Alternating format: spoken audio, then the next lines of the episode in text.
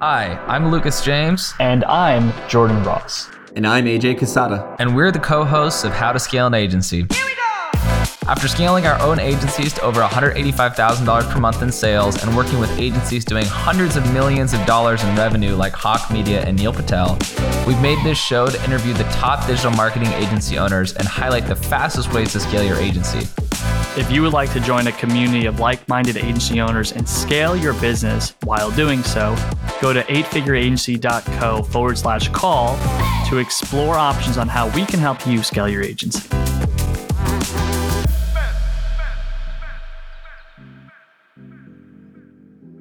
What is good, agency owners? This is Jordan Ross, your host of How to Scale an Agency podcast and founder of Eight Figure Agency. This is a really cool episode because this is a solo conversation where I walk you through the common denominating factors of the five clients that recently onboarded that are all doing between three and four million. Over the course of the last 30 days, we've onboarded well north of 20 clients, but five of those clients are doing between three and four million. And they all literally have the same problem. Like literally every single one of them has the same exact problem. So my approach to every single one of them was exactly the same. If you're someone who aspires to build a $10 million business, you're going to want to listen to this podcast because it's going to be super informative to allow you to, if you're doing less than this revenue number, to plan in advance for this. And if you're doing at or more than this number, you're going to want to know what these issues are because literally every single one them had it. And most businesses have no clue how to do this effectively. Each one of these businesses on their journey to scale to mid and low seven figures to eight figures to the $10 million run rate are each experiencing the ambiguity of how, as me, how do I, the founder, remove myself fully from this operation? How do I start to build a layer of management, right? So, not the executive founder's role, but the one layer below that. Typically, it's the VP role, the vice president role, could be the head of operations, right? Reports to a COO. But each one of these businesses, each of these five businesses came to us and they are unclear either how to fully remove themselves or how to fully enable their talent to completely take over this business. They've scaled to this level. And the unique thing about all five of these businesses, every single one of these owners knows exactly how to sell to a million, 10 million. Literally, they have each told me if I had the opportunity, I could actually sell my way to 10 million. My business is going to break if I do that. So I'm going to break down exactly what I told each of these ones, each of these founders that became our clients, and what you need to know if you really want to hit the $10 million run rate. Now, as it relates to hitting 10 million, there's a few things that are pivotal. The number one thing, assuming you know how to get clients, right? And assuming you have a decent workflow, which probably none of you do anyway. That's the blunt truth, right? No one's actually reverse engineering the appropriate workflow, is management. Now, within management, there's two components that I dove deep in the sales process with these owners. And the first one was training, setting very clear expectations and defining what this role looks like from a responsibilities, goals, and KPIs perspective. None of these five businesses, as it relates to their executive functions below them, right? So if you have the main executive roles and you're talking about like the president role, the GM role, head of operations role, like the people are reporting to the founder or COO, CEO, none of them had explicitly clear definitions of hey, if you're my GM, if you're my head of operations, if you're my president of my business, this is what success looks like for you in this role. Here are all the responsibilities you own. Here are all of the goals you own. Here are all the KPIs. This is fundamental stuff. This is like blocking and tackling. None of them had that. The second thing that you really need within that fold is training. Now, if you're going to fully exit your operation, right? So if you're a solo founder and of these businesses, of the five, two of them were, you need to really be able to let go of the operation. So you could probably focus on sales and marketing, right? And be the head of that side of the business. And these businesses struggled with it because they didn't have a very good training plan. So typically, when you have someone that is at this level, they may be able to come in to the organization with the right skill set. Three of these five businesses didn't have the understanding how do I get the right GM or the right head of operations to actually take over this side of things. But the thing that you need to do once you identify the right talent, which we I had to dive into that with them, is a training matrix. A training matrix is a matrix of you take those responsibilities and goals that each role is responsible for, and what are the correlating skills? Write them all in a column, right? A good training matrix could have 20 to 50 skills per function, like a significant amount of skills. You could actually do this per person. If you have a full team, right? If you have an SEO team, there's technical SEO, there's backlinking, there's copywriting, right? There's on page SEO, there's a bunch of things, right? Keyword research skills you can have all that in one column and start having the team members and you mark off they have they have they have it for training in this function it's so critical that you have a training plan. So hey i need you to be able to fully run this business. Here are all the skills we need you to have.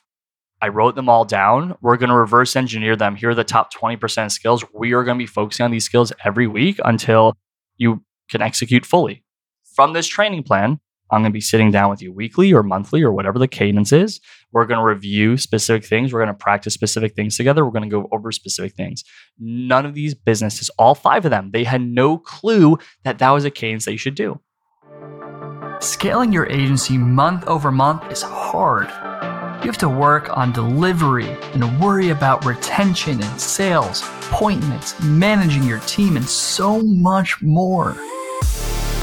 I was able to grow a multi seven figure business and remove myself completely from the day to day operation. If you want to do the same, I will show you the exact process I followed to hit the $2 million per year run rate and completely remove myself from the operation. If you want to build the dream business and live the life of your dreams, go to eightfigureagency.co forward slash value. I will show you how to build a business that can grow and operate without needing you. Once again, this is eightfigureagency.co forward slash value, and I will give you my best training ever for free. How can you expect someone to take over your business if you don't have a plan for them to step into the skills that they don't have and you don't have a training plan to elevate them? And then you don't have a cadence to audit and manage them to continually develop and coach them. So that was that's number 1. You have to have the talent and you have to train them. So with each of these businesses, one of the things we're going in because they're all so unique, I couldn't build a formal training process with them because the nuance is so unique, right? Like one of them is a RevOps business and they need someone to take over their operation that intimately understands the strategy of RevOps. And I was like, look, there's a lot of different ways to recruit this person. We we're gonna have to do this on in our experience together. But what I can tell you, this person might not have all your skills. We need to have this training and expectation setting process. So that's number one. Number two, the, the second thing within this that none of them have was the management process. Management is the process of retaining your talent and developing your talent. Management needs to have a formal process in which you consistently like let's say you're you're a COO, right? Or a, G, a GM of a business. You might have a team of 5 to 10. And then those people might have a team of 5 to 10 beneath them, right?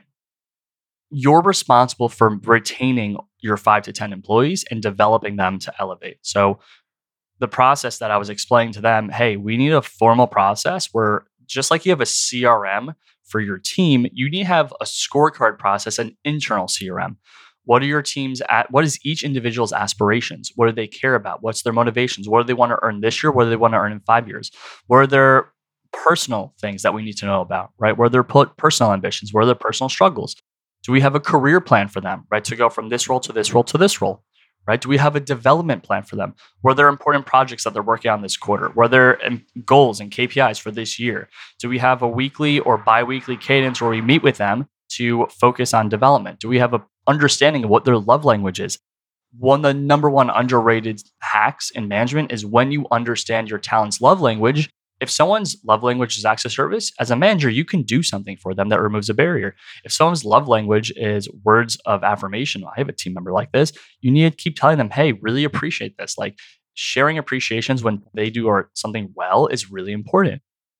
When a team member's love language is uh, gifts, send them random shit, right?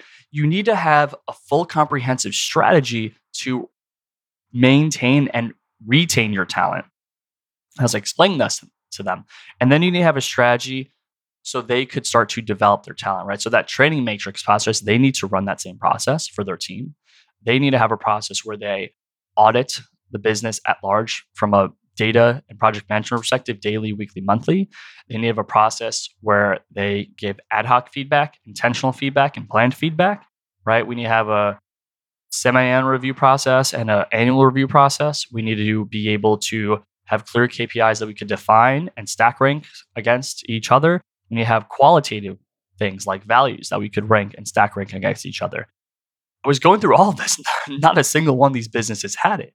Right. And then what I told them when you train effectively and do management effectively, it actually is the number one thing that leads to culture. Culture is what your people say and do when you're not around. That's what it is. It's what your people say and do when you're not around. Most of these businesses' culture was actually one of the five was good, the other four were not because if you think about the behaviors that's happening in my business, that's what culture is. It's the organizational behaviors. So these were the things that I saw that consistently defined these businesses doing three to four million. I know for a fact there's tens of thousands of businesses in this range that are struggling with these exact same problems. And if you are one of them, we already know how to solve them. Every single one of my consultants. The minimum criteria is you have to have been a CEO of a twenty uh, of a ten million dollar business. My least accomplished consultant was running a $20 million a year business, and I was running as a 24 year old an eight figure business unit for Amazon. That's why we know how to solve these things because we've done it ourselves. Now, if you're listening to some podcast player, go to eightfigureagency.co forward slash call. If you're like, shit, this is me, I need help with this. If you're watching this on Twitter, shout out, go to the comment below. You should have the option to book a call if this is something you're seeing with yourself. And most importantly, we are throwing an event, 8F Live, October 25th, 26th, 2023 this year. Ping me if you want tickets or if you're listening to this on podcast app, go to the description. Like we are bringing in guys who built and sold seven, eight, and nine figure businesses. If you want to exit your business or sell your business, this is the place to learn how to do it. Exit your business, sell your business. That is the focus of 8F Live. What is good, agency owners? Thank you so much for listening to this episode. If you are looking for support growing your agency and are not sure the best way to do that, go to eightfigureagency.co forward slash call, where you will book a call with us and we will start our process to help you figure out what is the best way to grow your business. We're going to review your systems, add value, and help you understand a new model and system that you can start to build that is going to easily enable massive growth this year. Once again, that is eightfigureagency.co forward slash call, where we will help you scale your agency and add $10,000 in MRR per month. Cheers.